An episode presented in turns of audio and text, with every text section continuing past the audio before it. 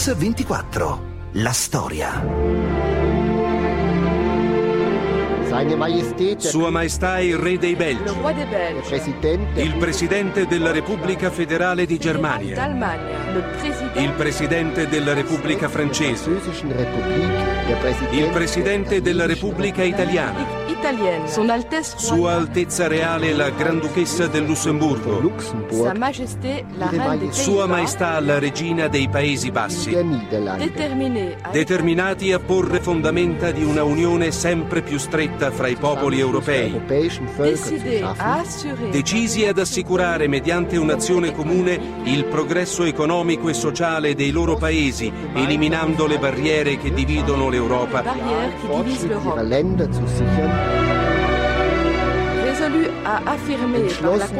risoluti a rafforzare mediante la costituzione di questo complesso di risorse le difese della pace e della libertà e facendo appello agli altri popoli d'Europa animati dallo stesso ideale perché si associno al loro sforzo.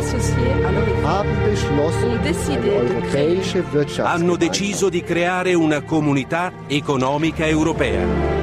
E proprio a Berlino, nel cinquantesimo anniversario dei Trattati di Roma, i 27 paesi dell'Unione Europea hanno firmato tra mille compromessi la dichiarazione che impegna i leader del vecchio continente a rimettere in moto il processo unitario. La ratifica del trattato costituzionale firmato a Roma nel 2004 e respinto, lo ricordiamo, da francesi e olandesi nel 2005, mise seriamente in crisi il cammino dell'integrazione europea.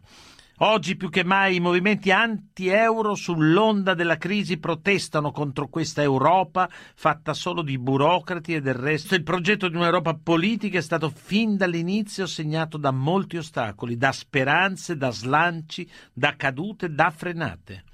Eppure, eppure quel cammino così faticoso e drammatico ha dato vita a quell'esperimento unico nel mondo che è l'Unione Europea. Un sogno nato da un incubo, dall'orrore, dal sangue di milioni di vittime che hanno trovato miseria e morte negli anni più bui della storia umana. E allora per ripercorrere questo cammino occorre tornare nella Berlino del maggio del 1945.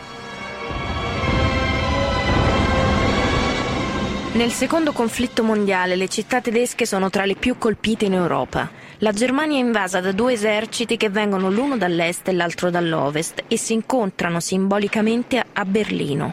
È l'immagine di un'Europa che da protagonista della realtà internazionale è diventata campo di battaglia. Così Giovanni Sabatucci e Sergio Romano. La Germania, la Germania che è stata la responsabile sicuramente della seconda, in parte anche della prima guerra mondiale, è il capro espiatorio ma è anche il simbolo di un'Europa che si è bruciata, che ha bruciato le sue potenzialità e si ritrova a dover ricominciare praticamente da capo. L'Europa usciva da uno dei peggiori periodi della sua storia. Non c'è dubbio che i rapporti conflittuali tra la Francia e la Prussia prima, la Francia e la Germania dopo, erano stati per così dire la grande ombra che aveva oscurato la vita del continente per parecchi decenni. La storia del conflitto franco-tedesco è una storia lunga secoli. Lungo il corso dell'Ottocento con Napoleone la potenza francese si riafferma in Europa. Sentiamo ancora Giovanni Sabatucci. Poi il ridimensionamento di questa è la lenta ascesa della Prussia che poi diventa Germania. Poi nel 70 la guerra franco-prussiana e la Germania unita che diventa la prima potenza continentale suscitando una serie di eh, preoccupazioni, di apprensioni e provocando in ultima analisi anche poi quello che sarà lo scontro terribile della, della Prima Guerra Mondiale. Se prendiamo questa linea di continuità vediamo che la possiamo anche portare oltre la soglia della Prima Guerra Mondiale, perché quello che succede tra le due guerre è anche il tentativo della Francia, è il genere delle potenze occidentali, di impedire che la Germania ritorni eh, sua, eh, al suo status di massima potenza continentale. È il tentativo della Germania di riaffermare eh, nelle forme esasperate dello hitlerismo questa sua egemonia. Questa è la storia terribile e conflittuale dei rapporti franco-tedeschi.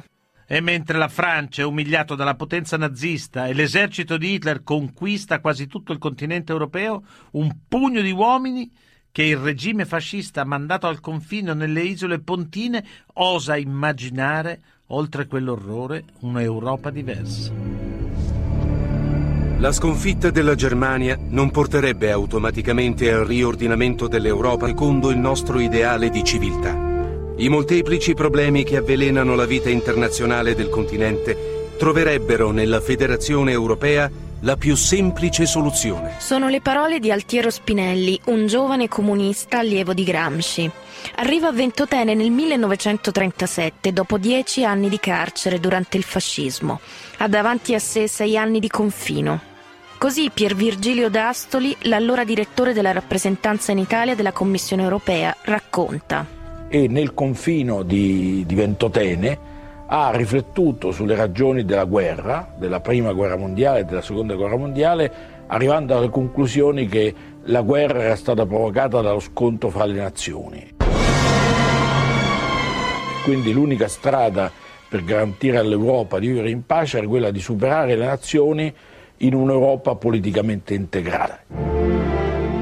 Insieme a Ernesto Rossi, col contributo di altri visionari come Eugenio Colorni e Ursula Hirschman, Altiero Spinelli scrive quello che passerà alla storia come il manifesto di Ventotene, considerato la fonte principale di ispirazione dell'idea dell'Europa unita politicamente.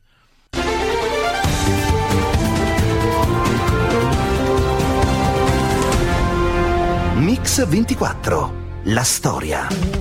Bentornati a Mix24, Altiero Spinelli e Enrico Rossi dal confino stendono il manifesto di Ventotene per un'Europa libera e unita. Ma quella del gruppo di Spinelli sembra per molti, nell'Europa devastata dalla guerra, un'assurda utopia. Così lo storico Sergio Romano. Io credo che gli europeisti italiani siano stati fondamentali per il processo di integrazione europea perché crearono per così dire l'architettura ideologica dell'Unione Europea. Spinelli e Rossi hanno come ispiratore l'economista liberale Luigi Einaudi, il futuro primo presidente dell'Italia repubblicana. Questi tre personaggi appartenevano a tre famiglie politiche completamente diverse e in qualche modo portarono all'interno del progetto unitario il meglio delle loro famiglie politiche. Einaudi era un liberale e come liberale era stato risorgimentale, ma come liberale intelligente di grandi qualità si era accorto quanto il risorgimento nazionale italiano avesse per così dire raggiunto il fine percorso. Ernesto Rossi veniva anche da una famiglia liberale, ma piuttosto da una famiglia di liberali di sinistra, quelli che adesso noi chiameremmo il liberal o i radicali. E invece Altiero Spinelli veniva dal comunismo, dal socialismo prima e dal comunismo dopo e quindi aveva il sentimento molto forte di un rinnovamento rivoluzionario, ma era stato deluso dal comunismo, era stato deluso dall'Unione Sovietica e allora aveva riversato, per così dire, le sue energie rivoluzionarie sul progetto europeo. Questa fu la straordinaria matrimonio, voglio dire, fra tre famiglie politiche. Non è a Ventotene, bensì sul Mar Nero che si decideranno le sorti dell'Europa. È a Yalta, infatti, che nel febbraio del 1945 i leader delle potenze alleate, Churchill, Roosevelt e Stalin, prima ancora che la resa nazista sia definitiva, disegnano i confini della nuova Europa. Così Luciana Castellina. L'Unione Europea eh, non nasce sull'onda degli ideali degli europeisti che erano eh, confinati a 28 anni, nasce in tutt'altro modo nasce come un pezzo della guerra fredda e della spaccatura dell'Europa. Quando le sorti del conflitto sono oramai chiare ed è oramai certa la capitolazione della Germania, a Yalta, sul Mar Nero, i vincitori della guerra, Churchill, Roosevelt e Stalin, decidono i destini del continente. L'Europa, da protagonista della scena mondiale, è ormai ridotta ad un semplice bottino di guerra. Ancora le parole di Sergio Romano e Giovanni Sabatucci. Yalta è in qualche modo rappresentata il simbolo, considerata il simbolo della divisione dell'Europa. In realtà l'Europa fu divisa semplicemente sulla base delle conquiste militari. Eh, chi aveva eh, conquistato con il suo esercito un territorio aveva in un certo senso acquisito il diritto di condizionarne l'evoluzione politica. I paesi conquistati dagli alleati anglo-americani divennero democrazie, i paesi conquistati dall'Armata Rossa invece divennero satelliti comunisti. L'immagine di Yalta è forse meno cruda eh, per quanto riguarda il destino dell'Europa di quanto non siano le immagini invece che vedono le città europee bombardate, se non altro per il fatto che fra i tre signori che sono lì seduti c'è un europeo, Churchill. Ma ben presto sarà chiara l'irrilevanza dell'Inghilterra come grande potenza europea. Sta per aprirsi la lunga stagione della guerra fredda è lo stesso Churchill a pronunciare le parole che per oltre 40 anni ossessioneranno la vita degli europei. Cortina di ferro. Ascoltiamo le parole di Churchill in un discorso del 5 marzo del 46. Da Stettino nel Baltico a Trieste nell'Adriatico, una cortina di ferro è scesa attraverso il continente. Dietro quella linea giacciono tutte le capitali dei vecchi stati dell'Europa centrale e orientale. Varsavia, Berlino, Praga, Vienna, Budapest, Belgrado, Bucarest e Sofia. Tutte queste famose città e le popolazioni attorno ad esse giacciono in quella che devo chiamare sfera sovietica.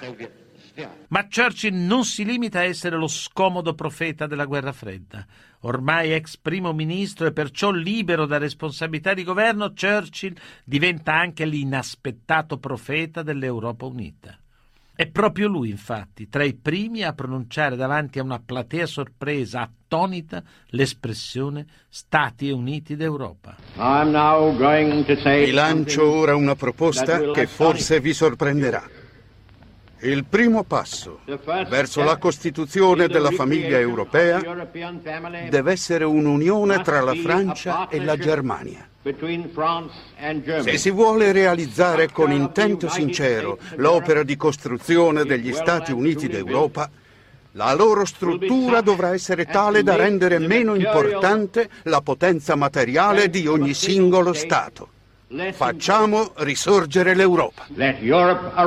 Ma è davvero possibile considerare Churchill un padre fondatore dell'Europa unita? Il giudizio non è unanime. Ecco cosa ne pensano Sergio Romano e Luciana Castellina. Churchill, a mio avviso, è, non è un padre fondatore dell'Europa. Eh, lo so che questo è stato sostenuto invece da molti, anche perché fu lui eh, giustamente a pronunciare la parola Stati Uniti d'Europa, anche se non era stato il primo Churchill era un grande oratore, un grande letterato. L'oratore è un sempre un po' poeta e il poeta ama i suoi versi. Nessuno se lo ricorda, ma la prima risoluzione in, favore, in cui si parla dell'Unione Europea è del Parlamento americano su sollecitazione di Foster Dulles, cioè l'uomo che poi è stato l'uomo della guerra fredda. Non fu un Parlamento europeo che parlò per primo.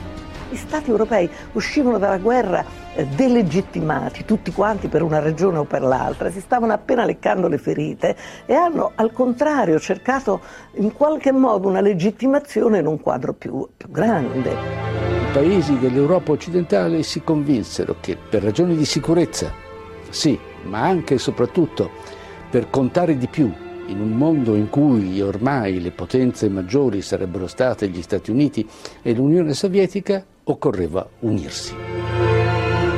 Ma un'Europa divisa e in miseria non serve sul nuovo fronte della guerra fredda. I vecchi nemici diventano nuovi alleati. L'America vuole un'Europa unita e forte. Nasce il piano Marshall. Ancora Luciana Castellina. Il piano Marshall è il vero artefice dell'Europa. Perché il piano Marshall ha reso spinto ad una eh, ricostruzione che avesse di già in qualche modo un segno di eh, collaborazione. L'interesse americano era quello di ricostruire al più presto, anche introducendo qualche misura di carattere dirigista e questo ha contribuito in quegli anni a mm, portare avanti eh, il, il processo europeo. Intanto gli europei si danno appuntamento al congresso dell'AIA è il 7 maggio del 1948. I partecipanti sono 800. Un parterre straordinario, presidente onorario Winston Churchill, con lui molti di quelli che saranno gli artefici della costruzione europea. Alcide De Gasperi, Robert Schumann, Paul Henri Spack, Jean Monnet e i federalisti di Ventotene Rossi e Spinelli. A confronto due tesi, a ricostruirle Pier Virgilio D'Astoli. In quella conferenza si confrontarono due tesi, una tesi moderata, diciamo, che immaginava un'Europa di stati che cooperavano fra di loro senza cedere la loro sovranità a una struttura sovranazionale e, e, i federalisti europei che invece ritenevano che l'unica strada possibile era quella di un'Europa veramente integrata. Le conclusioni dell'AIA sono in qualche modo un compromesso fra queste due visioni diverse. Un ribollire di iniziative e di movimenti. L'Europa insomma è nell'aria. È un'esigenza, ma è anche un ideale. Una necessità, ma anche una speranza. Manca però ancora il passo decisivo, un'azione politica vera e propria. E l'iniziativa clamorosa parte dalla Francia, sono le 16 del 9 maggio del 50. Parigi, ore 16 del 9 maggio 1950, Salone dell'orologio, Quai d'Orsay. Il ministro degli esteri francese Robert Schuman legge una dichiarazione clamorosa. La Francia, facendosi da oltre vent'anni antesignana di un'Europa unita, ha sempre avuto per obiettivo essenziale di servire la pace. L'Europa non è stata fatta, abbiamo avuto la guerra. L'Europa non potrà farsi in una sola volta, né sarà costruita tutta insieme. Essa sorgerà da realizzazioni concrete che creino anzitutto una solidarietà di fatto. L'Unione delle Nazioni esige l'eliminazione del contrasto secolare tra la Francia e la Germania.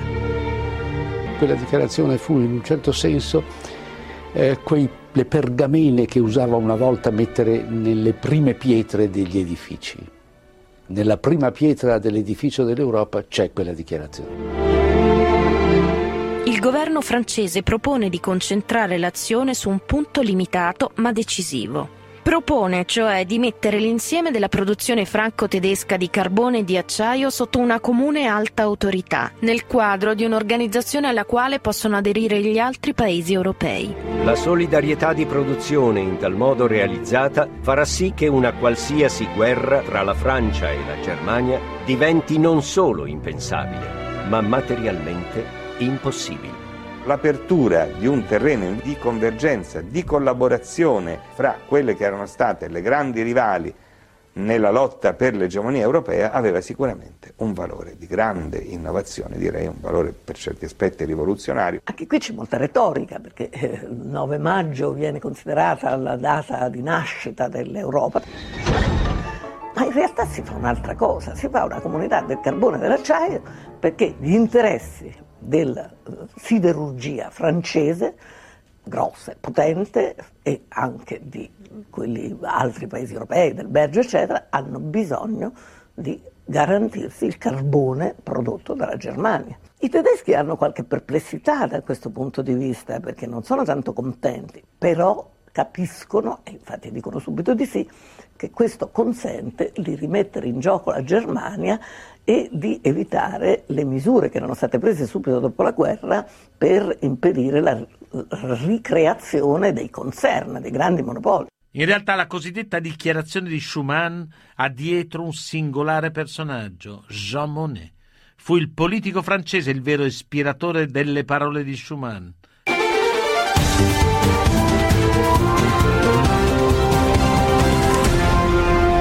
Mix 24 la storia. Bentornati a Mix24, siamo alla dichiarazione di Schuman, quella che è considerata la chiave di volta del processo di unificazione europea.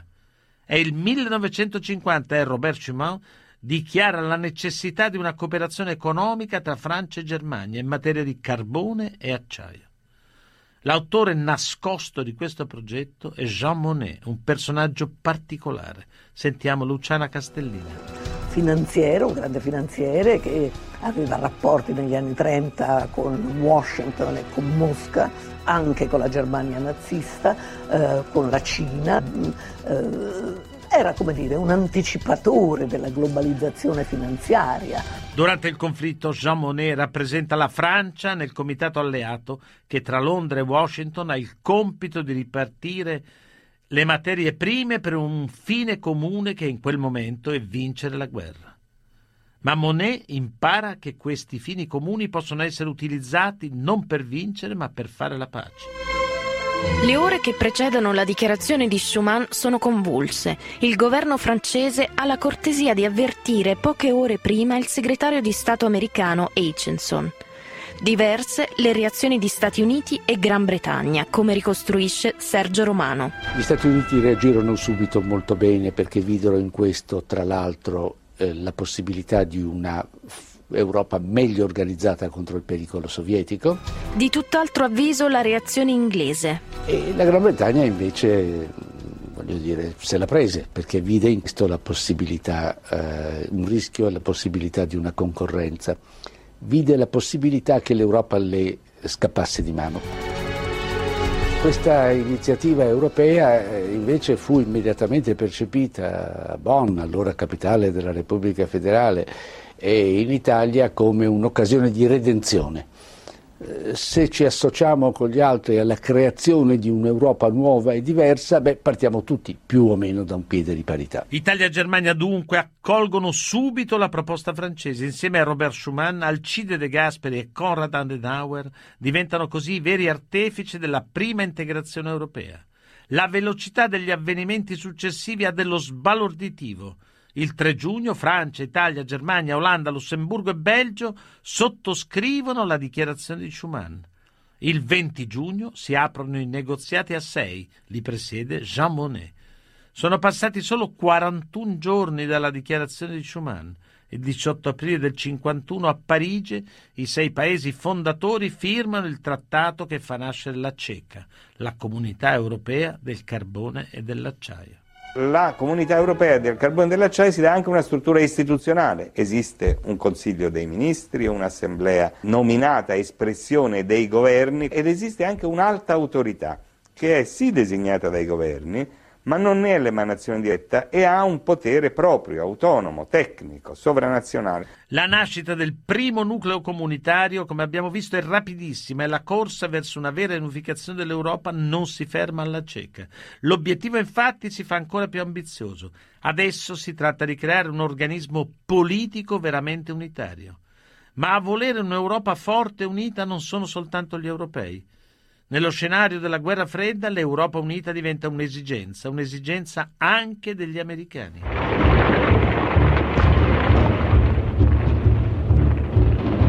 La guerra di Corea aveva um, creato negli Stati Uniti la convinzione che il pericolo comunista fosse un pericolo globale.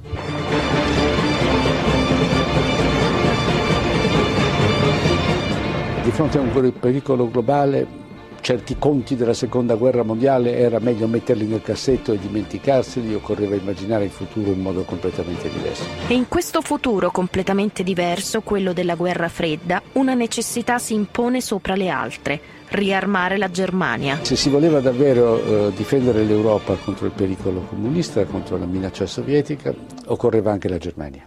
Occorreva quindi riarmare la Germania.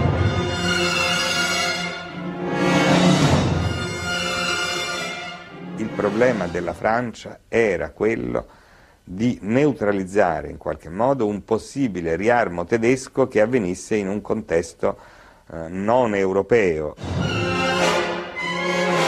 Ma la Francia ebbe anche la straordinaria capacità di inventarsi qualche cosa che avrebbe potuto al tempo stesso risolvere il problema del riarmo tedesco e fare un passo avanti, far fare un passo avanti all'unità dell'Europa.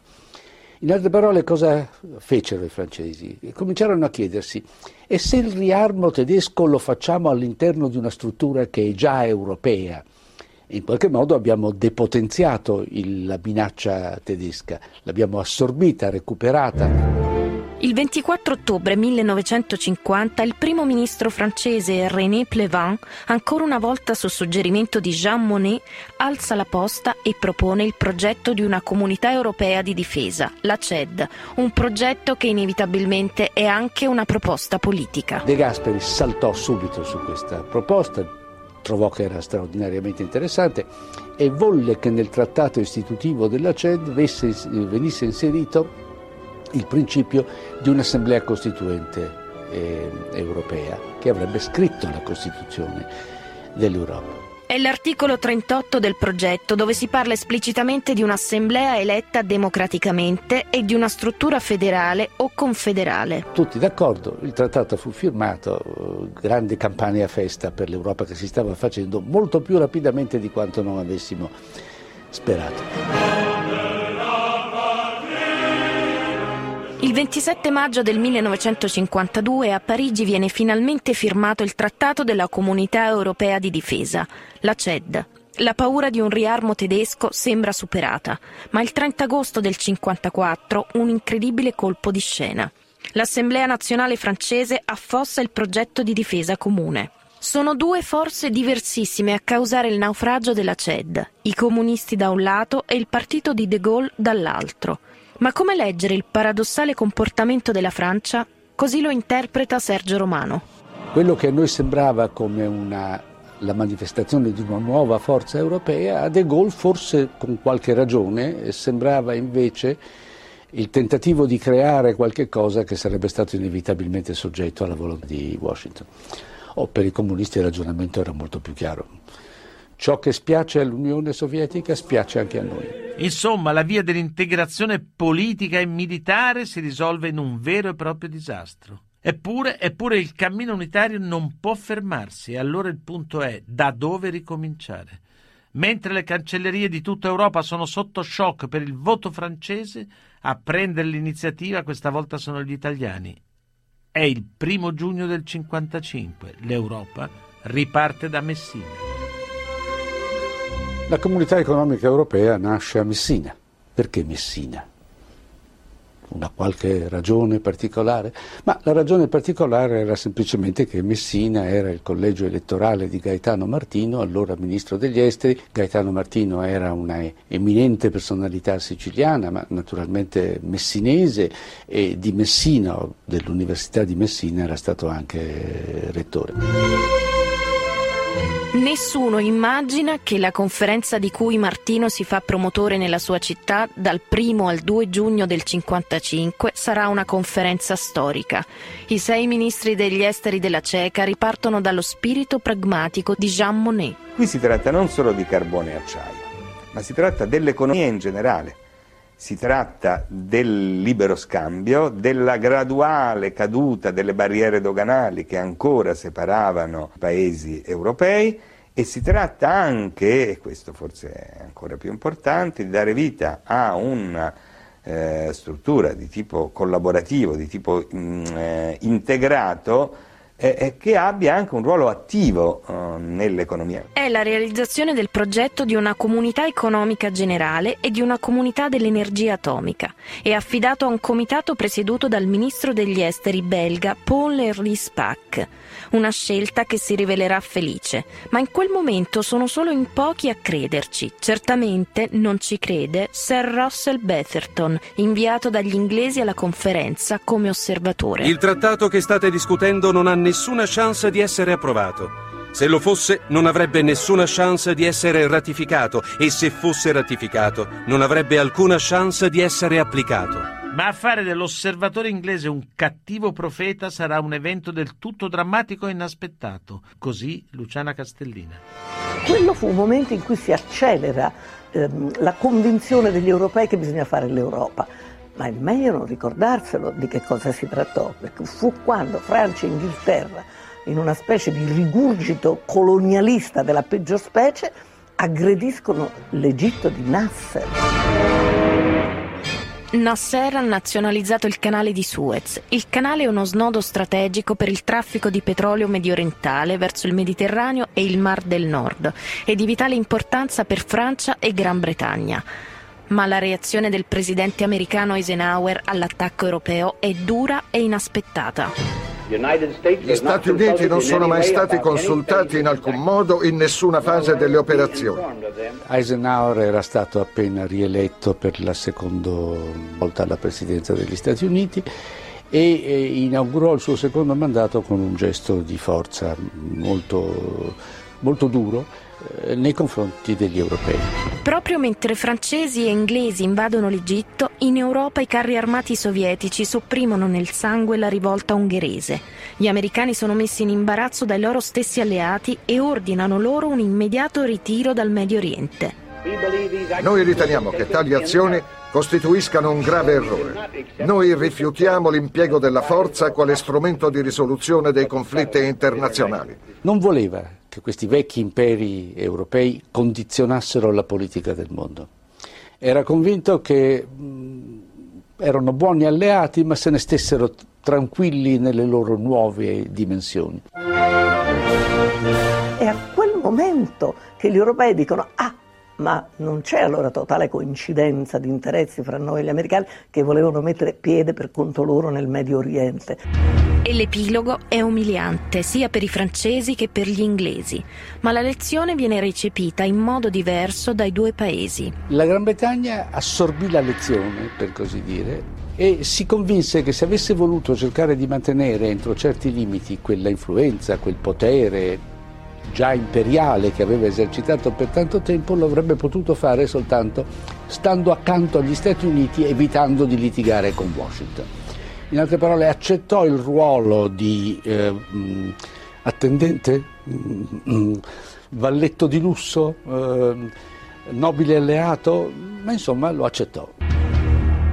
I francesi invece assorbirono la lezione in modo diverso e ritennero che dovevano rafforzare i legami con gli altri paesi europei, perché soltanto alla testa di un'Unione Europea abbastanza forte, di una comunità europea abbastanza forte, avrebbero potuto recuperare quel prestigio che invece eh, Washington impediva loro di recuperare.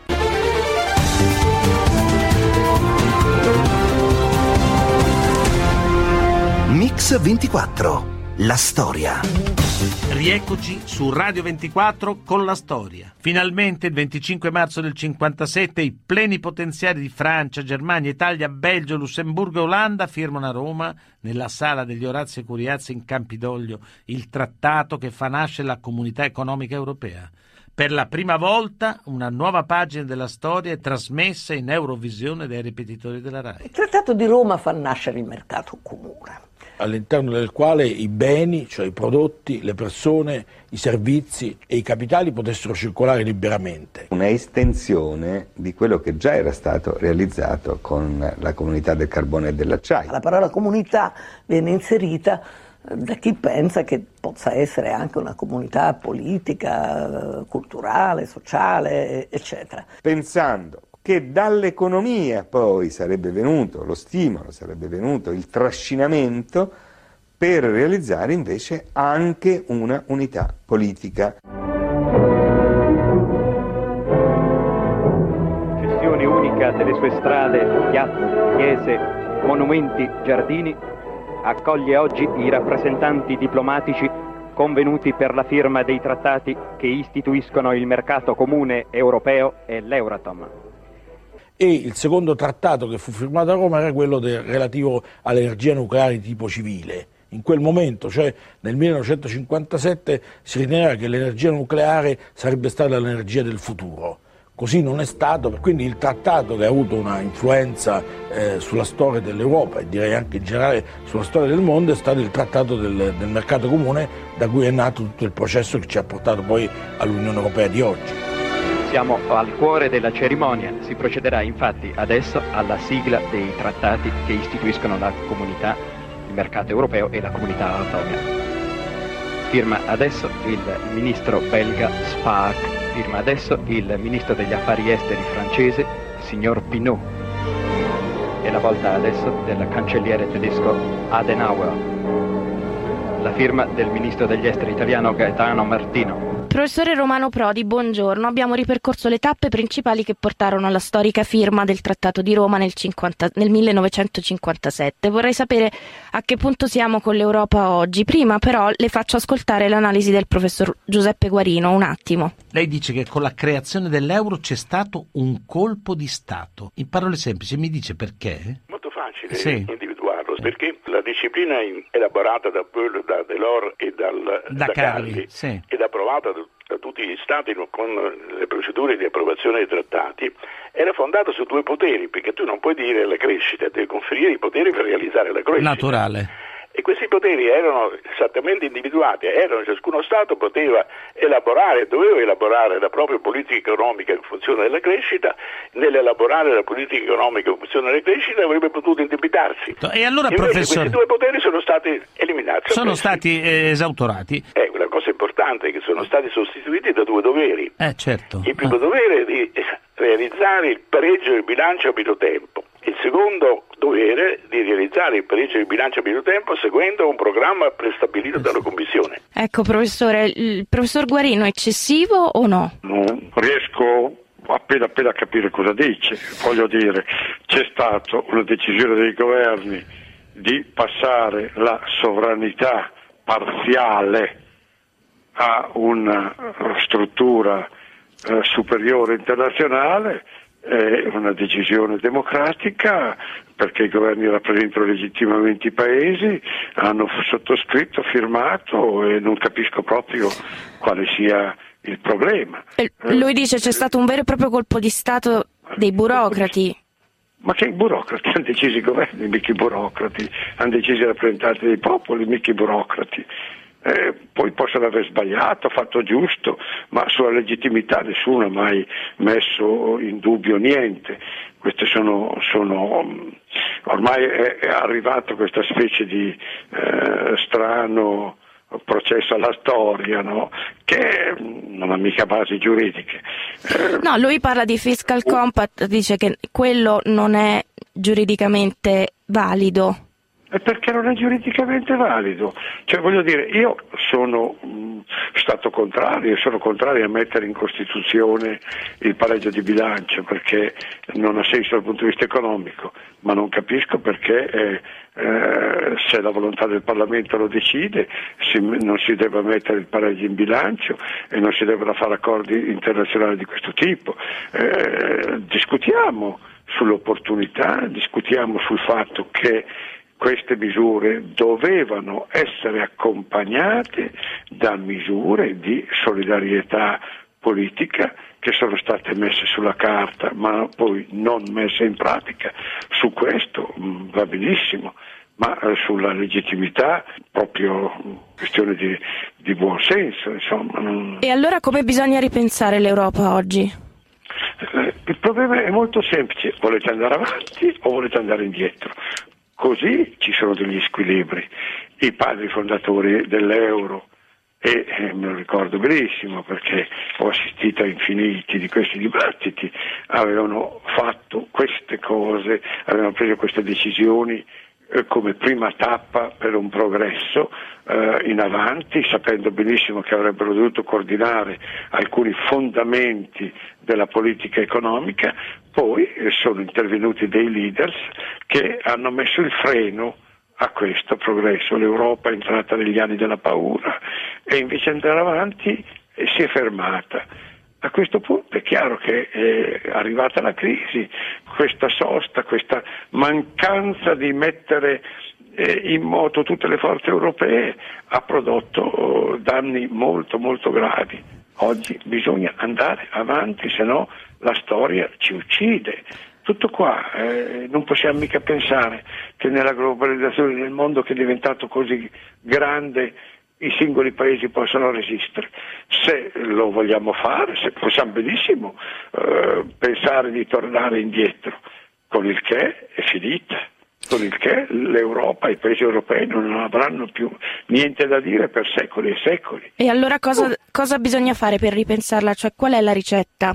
La ricetta è stabilire quei legami di solidarietà e nel sistema bancario e nel sistema fiscale che erano previsti da coloro che hanno concluso i primi patti per eh, un accordo monetario. Il problema è vogliamo l'Europa o E Renzi cosa deve fare per farcela in Europa?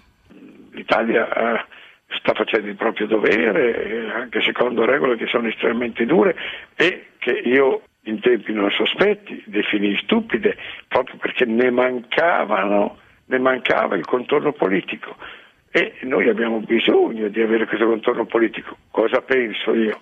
Penso che l'Italia da sola difficilmente potrà essere ascoltata, ma uh, in questo momento, oserei dire fortunatamente, anche se la parola, la, l'avverbio non va bene, abbiamo altri paesi che condividono i nostri problemi, cioè la Spagna e anche la Francia stessa, e quindi bisogna avere una politica economica alternativa volta allo sviluppo. Renzi sta facendo questo nella giusta direzione, abbiamo però bisogno di alleati perché se no se picchiamo i pugni sul tavolo da, solo, ci, da soli ci rompiamo eh, le dita e non otteniamo nulla. Tutte le puntate di Mix24 e della storia si possono riascoltare sul sito www.radio24.it nella pagina dedicata a questa trasmissione.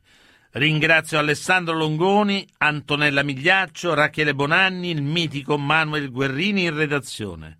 Alessandro Chiappini e Valerio Rocchetti in regia. A domani.